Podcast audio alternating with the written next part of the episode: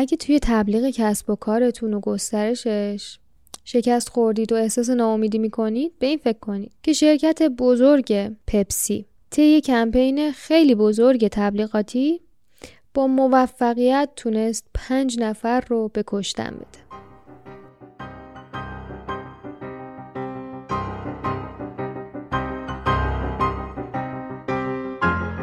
سال 1992 میشه سی سال قبل از الان تقریبا.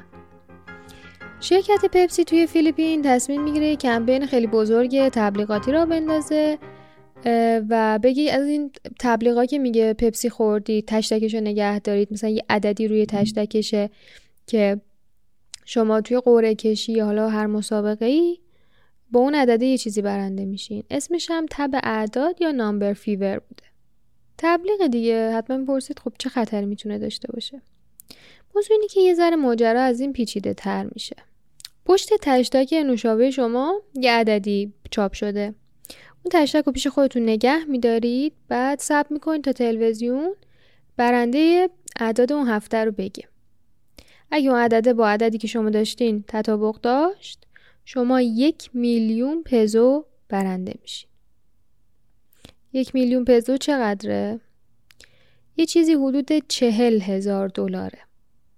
چهل هزار دلار الان شاید مثلا کفاف یه زندگی خیلی درست حسابی و البته الانم پولیه تو فیلیپین ولی شاید مثلا کفاف یه زندگی درست حسابی نده ولی تو فیلیپین قشنگ ورق و برمیگردونه. این مدل کمپینا توی بعضی از کشورها خیلی بیشتر می‌گیره. سال 1985 فیلیپین توی یکی از بدترین مقاطع اقتصادی خودش بوده. یعنی من طبقه مقاله خوندم 1985 اینا بدترین سال از نظر اقتصادی تا همین الان بوده توی فیلیپین. و خب توی این مواقع شما همیشه می‌بینید دیگه امید آدما کم میشه کمتر کار می‌کنن کمتر فکر می‌کنن که یعنی با کار کردن می‌تونن به اون زندگی ایدئالشون برسن و فقط دارن دووم میارن. توی یه همچین شرایطی قاعدتا امید به اینکه یه جایزه‌ای ببرن یه لاتاری ببرن چیزی خیلی بالا میره و پپسی هم روی همین موضوع حسابا کرده بود. یعنی روی این دست گذاشته بود که مردم فیلیپین الان وضع اقتصادی خیلی بدی دارن پس از این کمپین خیلی خیلی زیاد استقبال می‌کنن. توی شرایطی که گفته میشه مردم فیلیپین خیلی هاشون کفش نداشتن که باهاش راه برن یه جایزه 40 هزار دلاری مطرح میشه. خب این خیلی زندگی ها رو می‌تونه تغییر بده و به خاطر همین همه درگیر این مسابقه میشن. یعنی طبقه آماری حدود 60 تا 70 درصد مردم خیلی فعالانه درگیر این تبعداد پپسی بوده.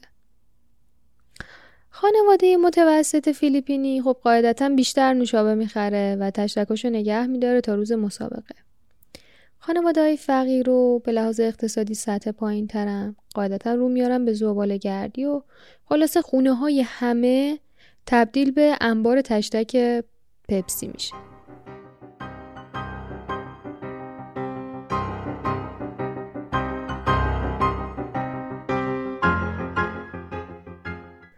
این قرعه کشی به صورت هفتگی انجام می شده.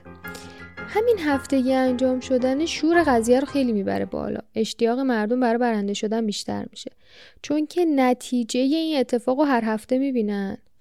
و اصلا برنامه تلویزیونی داشته که شبکه دوی فیلیپین می آورده. مثلا می‌گفته که این برنده هفته پیشه. بعد نشون می‌دادن که مثلا برنده هفته پیش رفته خونه خریده با این پول ماشین خریده نمی‌دونم کسب و کار زده فلان. و واقعا این پوله همین الان هم پول بدی نیست ولی اون موقع اینجوریه که مثلا نشون میده یه قصر داره. مثلا یه خونه زندگی عجیب غریبی برای خوش دست و پا کرده. و مردم رو توی این رویا می‌ذاره که شاید برنده بعدی ما باشیم. مثل سرگذشت برنده های لاتاری که توی یه قسمت دیگه باهاتون دربارهش صحبت می‌کنم. خلاصه وجود یه همچین زندگی امید به این که یه هفته ای بشه اینا برنده یه پول هنگفتی بشن توی فیلیپین به یه فرهنگ تبدیل میشه. یه نکته که درباره این مسابقه باید بدونین اینه که این مثلا قرار نبوده که یه مدت خیلی طولانی باشه. یعنی مثلا گفته بودن که از اول سال 1922 تا عواستش ما این مسابقه رو برگزار می‌کنیم تا ببینیم مثلا چه اتفاقی میفته دیدن انقدر استقبال زیاد بوده که ادامه دادن. مسابقه رو برای پنج هفته دیگه تمدید کردن. استقبال چقدر زیاد بوده؟ اینجوری که اگه ما هر واحد فروش پپسی رو در نظر بگیریم قبلا 19, 19 درصدش سود پپسی می شده توی شرایط جدید 24 درصدش سود پپسی بوده. و فروششون هم به خودی خود 40 درصد افزایش داشته. فکر کنم متوجه شده باشید که این قضیه برای فیلیپینیا چقدر مهم بوده و چقدر دنبالش می‌کرده. حالا بخوام نوع اون قرعه کشی اون مسابقه رو براتون توضیح بدم این شکلیه که هر هفته یه شب توی تلویزیون فیلیپین شبکه دوی فیلیپین میومدن یه عددی رو اعلام می‌کردن. این عدد مثل مثلا مسابقات بخت آزمایی تصادفی نبوده اینجوری نبوده که مثلا گردونه به چرخونن یا یه عدد رو تو گردونه در بیارن گوی در بیارن از این کارا. این شکلی بوده که یه عدد برنده وجود داشته از قبل که ازش دو عدد کلا روی تمام بطری هایی که تولید می شده چاپ می شده و اون عدده دست هر کسی می رسیده اون برنده بوده. پس قاعدتا از عدد برنده فقط دو عدد باید موجود باشه. و اون عدد رو تلویزیون به مردم اعلام می‌کنه. اتفاقی که میفته اینه. عدد 349 قرار بوده عدد برنده باشه و توی تلویزیون اعلام میشه. اما اون شب بعد از اعلام عدد 349 بیشتر از دو نفر خوشحال میشن. دقیق تر بخوام بگم 800 هزار نفر از این موضوع خوشحال میشن.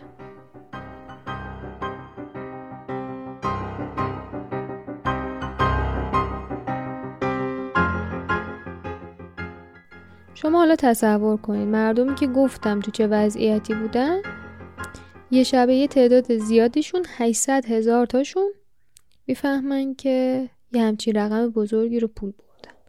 میریزن تو خیابون و خوشحالی می‌کنن و جشن می‌گیرن و بعضیاشون جایزه هاشون رو پیش پیش خرج می‌کنن و اینا. همونم میرن جلو در کارخونه پپسی. یعنی یکی از چیزهایی که خیلی به اون خوشحالی اضافه می‌کنه این بود که بعضیا می‌دیدن که دو تا تشتک پپسی با هم تو خونشون دارن. واسه فکر که الان جایزمون دو برابر سه برابر اینا میشه. میرن جلو در کارخونه پپسیو که جایزه ما رو بدیم بریم. تازه دوزاری مدیرای پپسی میفته که چه اتفاقی افتاده؟ سریع یه جلسه نصف شب می‌گیرن که چیکار کنیم؟ چه خاکی به سرمون کنیم؟ می‌فهمن که بله ارور سیستمی بوده. اون شب قرار بوده که عدد 349 اون کامپیوتری که اینا رو چاپ می‌کنه فقط دو تا ازش بزنه. اما انگار یه حالتی زده بوده که تقریبا همه بطری رو به جز یه تعداد کمی که اون هفته تولید شده بوده همین 349 زده. می‌بینن که خرابکاری کردن. میگن چیکار کنیم چیکار نکنیم. به مردم میگن که اوپس ارور سیستمی بوده. و همین. و توقع داشتن با همین توضیح کوتاه همه چی درست شه. و البته یه کار دیگه هم می‌کنن و به روزنامه ها میگن که به جای 349 134 رو تایپ کنید تو روزنامه های صبح فردا. بگید که مثلا این عدد برنده بوده اون نبوده. که البته این کارم می‌کنن ولی هیچ تأثیری تو ماجرا نداره.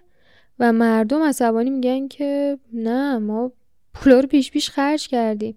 برای چند ساعت زندگی که تو تلویزیون می‌دیدن و برای خودشون تصور کرده بودن. دیگه هیچ راهی وجود نداشت که به روزهای قبل اون واقعه برگردن. وقتی مردم به اعتراضاتشون ادامه میدن شرکت پپسی می‌بینه که نه دیگه نمیشه اینا جمع کرد. این فکر می‌کنه که خب بس یه پولی به اینا بدم همینجوری. یه جهنم و ضرر. نفری 500 پزو بهتون میدم یه میلیارد 500 و تازه اینجوری هم میگه که اثر خیرخواهی و مثلا حسن نیت و از این حرفا. در صورتی که خب خیلی هم گفتن که ما برنده اون پول شدیم. مثل اینکه اون پول به دست آوردیم. چون منت هم می‌ذاری تازه سرمون؟ یه تعداد زیادی هم البته قبول کردن. یعنی فکر کنم یه جایی خوندم که حدود 400 هزار نفر همین 500 پزو رو معادل 20 دلار همچین چیزی کمتر از 20 دلار قبول کردن گفتن که باشه بابا تو که به ما پول نمیدی همینو گرفتن رفتن. یه سری دیگه اینجوری بودن که نه باید همه پولو بدی ما همین جلو در شرکت پپسی انقدر میمونیم تا این پولو بدی. همون نفری 500 پزو هم رقم کمی نبود در مجموع. یه چیزی حدود 10 میلیون دلار شده بود. که خب این رقم درشتی خودش در جای خودش. اما بازم به اون عدده نمی‌رسید که باید به همه اینا می‌داد.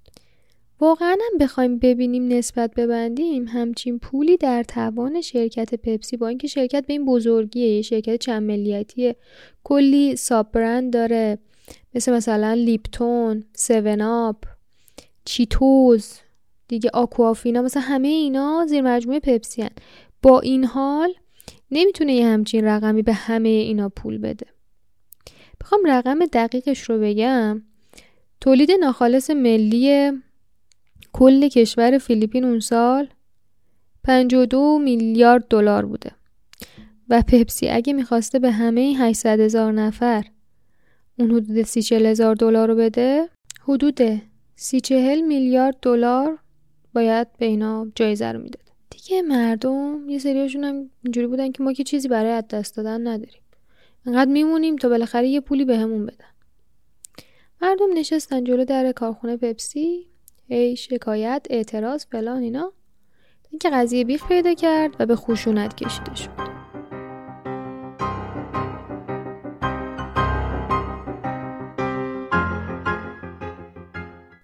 دیگه با سنگ و چوب و کوکتل مولوتوفای خونگی و اینا حمله کردن به کارخونه پپسی و اتوبوسای حمله شیشه های پپسی. توی این قضیه بود که یه تعداد زیادی زخمی شدن پنج نفر هم که یه معلم مدرسه و یه, یه دانش آموز مهد کودکی جزوشون بود کشته شدن. بعد این ماجرا یه مبلغ مذهبی کیشیشتور یعنی اومد گفتش که به جای اعتراضا بیایم بریم شکایت کنیم رسما از شرکت پپسی. یه سری گروه ها رو تشکیل داد که با هم جمع بشن برن شکایت کنن. نتیجه این ماجرا این شد که یه پرونده 400 میلیون دلاری علیه پپسی باز شد. گذشت. اینجا دیگه 1993 دیگه اون قضیه حالا یه ذره از اعتراض و آشوب و نمی‌دونم کوکتل مولوتوف و اینا چیزشو دور شده کمرنگ شده و جنگ رسانه ها شروع شده. تازه روزنامه ها رفتن با یه سری مصاحبه کردن یه پلیسی اومده شهادت داده که آقا جون اصلا خود اینا خود کارخونه پپسی یه سری مزدور فرستاده بوده تو جمع که قضیه رو به خشونت بکشه که مثلا کامیون آتیش بزنه نمیم کوکتل مولوتوف بندازه. برای اینکه جو و ناامن بکنه مردم زودتر برن خونهشون این راه انتخاب کرده.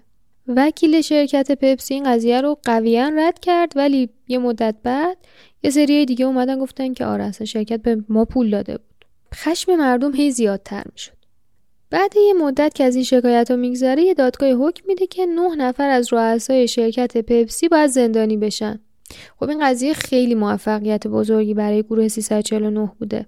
اسم خودشون گذاشته بودن روش به گروه هایی که اعتراض می‌کردن. مثلا می‌گفتن 349 یه چیزی دستای مختلف هم داشتن. این حکم خیلی موفقیت بزرگی برای اینا بوده با این تفاوت که با این نکته که اون زمانی که این حکم داده میشه دیگه فقط یک نفر از رؤسای شرکت پپسی توی فیلیپین حضور داشته. این بین یه سری گروه دیگه هم فعالیت می‌کردن. مثلا سالیت 349 یونایتد 349 ولی یکی از مهمتریناش کوالیشن 349 بوده که یه سردسته ای داشته به نام وینسنت دلفیرو. آقای وینسنت دلفیرو خیلی مطالبه گر اقتصادی نبوده خیلی روی جنبه فرهنگی این موضوع تاکید داشته که آقا چرا اصلا اجازه دادیم از اول این اتفاق بیفته؟ این یه, م... یه جورایی ترویج فرهنگ قماربازی این جامعه ما رو مریض می‌کنه و فلان و اینا. و خیلی مخالف پیدایش این ماجرا بوده البته بعد یه مدت می‌فهمه که دخترش یه از این تشتک های 349 داره و میگه کنسله منم پولم می‌خوام.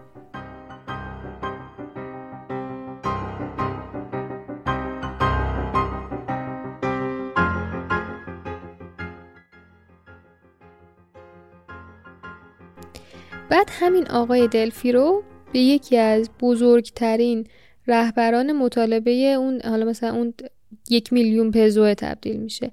انقدر که میره آمریکا یه وکیل آمریکایی استخدام می‌کنه که توی دادگاه های آمریکا این قضیه رو ببره و می‌بره دادگاه نیویورک. در نهایت دادگاه نیویورک حکم میده که این قضیه ربطی به ما نداره و باید توی فیلیپین دنبالش برید حدود 22 هزار نفر توی این گروه های مختلف و طی پرونده های مختلفی با عنوان های مختلف. از شرکت پپسی سر این ماجرا شکایت می‌کنن. یک بار میگن یه دادگاهی رأی میده به اینکه شرکت پپسی باید خسارت آسیب معنوی که به این آدما زده شده رو بده. اما خب من هیچ پیدا نکردم که آیا این خسارت رو میده این خسارت چه شکلی حساب شده؟ چون بیشتر جاها در نهایت حکم دادگاه عالی فیلیپین رو نوشتن که دقیقا نوشته تبرئه از تمام اتهامات و اینکه هیچ اثری از قصور توی خدمت رسانی و این حرفا نبوده و هیچ خسارت ناشی از این ماجراهایی هم برگردن اون نیست. البته این اتفاق هم طی سالها افتاد. یعنی به مرور این قضیه کمرنگ شد. دادگاه هم که خب این حکم داد و بعد این مدت تقریبا توی سال 2006-2007 تب اعداد برای همیشه خوابیده شد. این قضیه خیلی سیستم قضایی فیلیپین رو به چالش کشید. اینکه قوانینش چقدر می‌تونه واقعی باشه چقدر می‌تونه کارآمد باشه. بعد از یه طرف یه, یه شرکت آمریکایی چقدر می‌تونه نفوذ داشته باشه توی یه دادگاهی که این همه مردم رو درگیر خودش کرده. چون این قضیه فقط این جنبه رو نداشت. چیزایی که من بهش نپرداختم و نتونستم البته خیلی هم منابعی دربارش پیدا کنم این بود که رئیس شرکت پپسی خودش یک بار شخصا توی این ماجرا میاد و با رئیس جمهور وقت فیلیپین دیدار می‌کنه. مثلا یه تنشایی بین مردم فیلیپین و رئیس جمهور آمریکا همیشه وجود داشته. حتی بیل کلینتون میاد فیلیپین و مردم میرن مثلا جلو در هتلش تظاهرات می‌کنن و نمی‌دونن سعی می‌کنن که اعتراضشون رو اعلام کنن و اینا که خب اینا یه بچه دیگه ماجرا شاید یه پادکست دیگه ای بخواد برای توضیحش. ولی نکته اینه که موضوع به این کوچیکی یه تشتک نوشابه یه کشور رو برای سالها فلج کرد.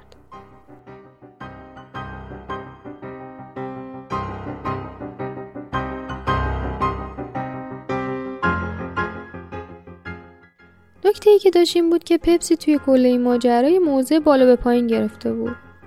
خیلی براش انگار مهم نبود چه اتفاقی داره میفته هر جا مثلا یه نکته ای داشت و می‌گفت از سر خیرخواهی و با منت و فلان و اینا مطرح می‌کرد. بعد این ماجرا از شرکت پپسی می‌پرسن که یعنی اخیرا حتی فکر می‌کنم سه سال پیش از شرکت پپسی می‌پرسن که نظرتون درباره اون قضیه چی بوده؟ شرکت پپسی میگه که خب خیلی وقت از اون ماجرا گذشته. هیچ کدوم از اون کسایی هم که اون موقع توی پپسی کار می‌کردن پپسی فیلیپین الان دیگه کار نمی‌کنن که ما بتونیم موضعمون رو نشون بدیم. فقط همدردی خودمون رو با مردم فیلیپین اعلام می‌کنیم. هنوز که هنوز این موضوع توی فیلیپین یه تراما یه جورایی اسمشو نبره. حتی کلمه 349 به یه کل... یعنی مثلا معادل 349 شدن به یه اسلنگ توی زبون فیلیپینیا تبدیل شده به یه اصطلاح کوچه بازاری به معنی کلاهبرداری و فریب خوردگی.